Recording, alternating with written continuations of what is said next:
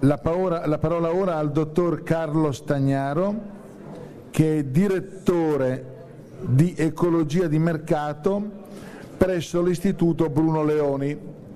Il dottor Stagnaro ci parlerà di riflessi della produzione energetica sull'ambiente. Sì, io ringrazio di questa opportunità, cercherò di essere molto breve al prezzo di qualche salto carpiato argomentativo perché sono liberista e colgo chiaramente il segnale del mercato in questo momento. Ehm, parlare di politiche del clima in Europa vuol dire parlare sostanzialmente del protocollo di Kyoto. Eh, brevissimo flash, il protocollo di Kyoto prevede una riduzione delle emissioni del 5% al di sotto dei livelli del 1990 da parte dei paesi industrializzati. Eh, il gruppo di paesi più rilevante eh, tra quelli che hanno ratificato il protocollo è naturalmente l'Unione Europea che ha un obiettivo di riduzione dell'8%.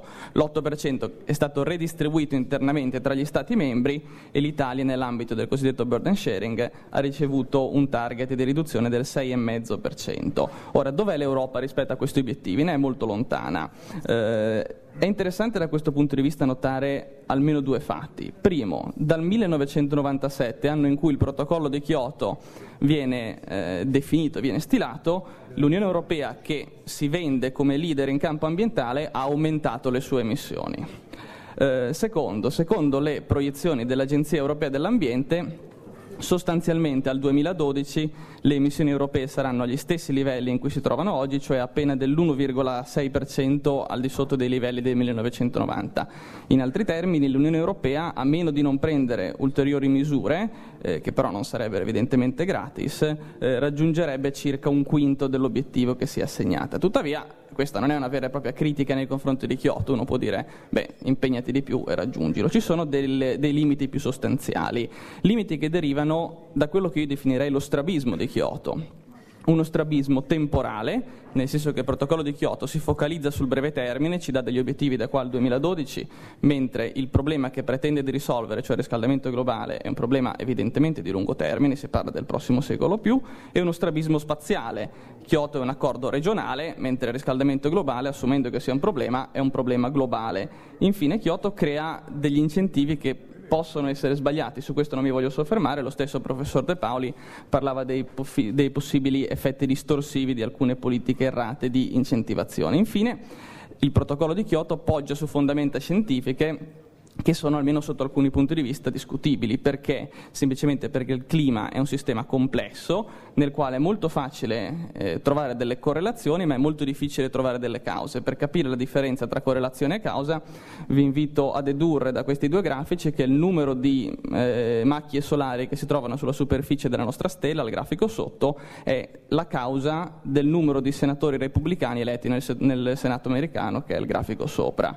Eh, porre questo problema non è semplicemente un vezzo da Bastian contrario, è fondamentale perché il protocollo di Kyoto viene adottato sotto l'ombrello del principio di precauzione. Tutte le misure precauzionali devono avere necessariamente carattere transitorio. In altre parole, prendiamo delle precauzioni nell'attesa di capire di più e meglio quello che succede e quindi una misura transitoria deve essere semplice, trasparente e facile da cancellare o migliorare nel caso in cui l'evidenza scientifica lo suggerisse. C'è infine un ultimo problema, non mi soffermo su questi dati perché l'ha già eh, ricordati stamattina il professor Garriba, che è quello dire, delle proporzioni.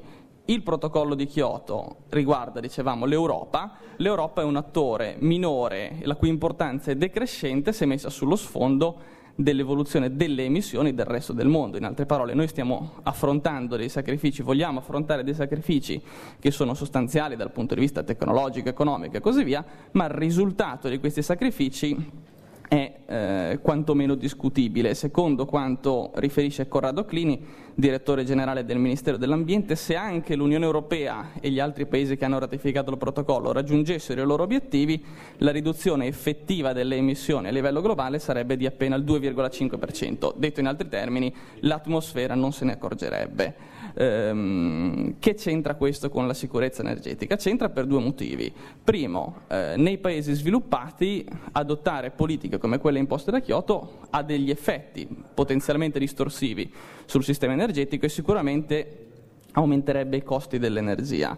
Secondariamente, perché nei paesi in via di sviluppo la cui domanda di energia e quindi la cui produzione di emissione è destinata a crescere rapidamente, c'è un conflitto vero e proprio tra, almeno nel breve termine, tra appunto l'aumento dei consumi di energia, e sfido chiunque ad avere come dire, la statura morale per rifiutare a popolazioni che difficilmente hanno accesso all'energia elettrica eh, rifiutare a queste popolazioni di avere accesso, di guadagnare accesso all'energia e la riduzione delle emissioni, con un effetto paradossale. Cito il commissario europeo all'industria Gunther Verheugen che dice che la nostra leadership in campo ambientale potrebbe significativamente minare la competitività internazionale di una parte dei settori industriali energivori. Vabbè, eh, cosa implica questo? Implica però una migrazione delle imprese energivore dall'Europa in altri paesi dove il costo dell'energia è più basso, ma dove l'energia viene prodotta in maniera efficiente. Quindi paradossalmente le politiche del protocollo di Kyoto potrebbero a livello globale addirittura determinare un aumento delle emissioni anziché una riduzione, una riduzione regionale ma un aumento globale. Esistono delle alternative al protocollo di Kyoto? Sì,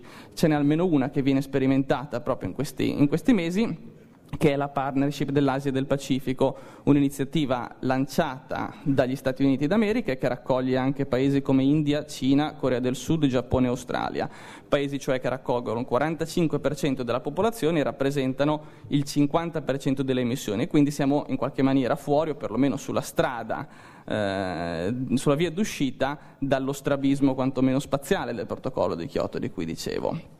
Ma la cosa più interessante, più ancora che i numeri della partnership, è la sua enfasi, la sua focalizzazione sulla tecnologia. La logica di fondo è ehm, la maggior parte delle emissioni dei prossimi decenni arriveranno da paesi emergenti che hanno un bassi, una bassissima efficienza nella produzione e nel consumo di energia. Se noi possiamo intervenire lì, otterremo delle riduzioni più significative a un costo, a un costo minore. Per perseguire questo, questo, obiettivo è necessario promuovere in quei paesi anzitutto l'adozione di regole che siano chiare, che siano stabili, che siano aperte. E quindi è determinante creare delle, dire, delle, delle, delle vie di ingresso in quelle realtà fortemente energivore in rapida crescita per degli investimenti stranieri che sarebbero evidentemente ad alto contenuto tecnologico. Perché? Perché noi abbiamo già inventato una tecnologia che per loro è il futuro, mentre dobbiamo ancora inventare la tecnologia che eh, per noi è il futuro. Gli investimenti stranieri diretti implicherebbero nei paesi in via di sviluppo un aumento della produttività con la creazione di ricchezza, un miglioramento tecnologico, l'adozione di innovazioni manageriali, l'accesso a nuovi mercati e il miglioramento quindi della performance ambientale. Il requisito fondamentale perché ciò possa accadere è l'adozione di istituzioni corrette, market friendly, istituzioni che non spaventino eh, le imprese occidentali, quindi in altre parole dobbiamo dire ai paesi in via di sviluppo guardate l'Italia e fate il contrario e l'adozione della libertà economica che può riassumere in senso lato quello che ho detto. Eh, sebbene il nesso possa apparire eh, come dire, vago e debole, un grafico come questo fa vedere una correlazione, quindi prendetelo con le pinze alla luce di quello che eh, suggerivo prima, ma c'è senz'altro una correlazione tra libertà economica e intensità energetica del PIL, cioè i paesi più economicamente liberi tendono a, a spendere meno energia per generare un'unità di prodotto interno lordo. Eh, la correlazione è almeno in parte una causa, almeno secondo ehm, alcuni studi, mm, vi è uno studio in particolare di eh, David Montgomery e um, Tuladar che dicono che la, libertà, la, differenza in libertà economica spiega almeno il 40% della differenza in intensità energetica.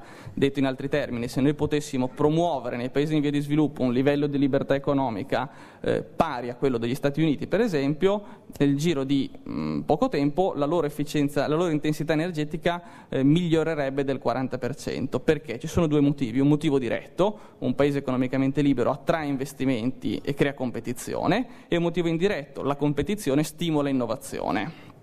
Eh, quella che abbiamo di fronte in questi termini è una grandissima opportunità. Guardate questo grafico che eh, dice in, dire, con le immagini quello che io ho cercato malamente di dire con le parole. La colonna blu scuro fa vedere eh, eh, l'intensità energetica scusate, del prodotto interno lordo della base installata, si parla di produzione elettrica.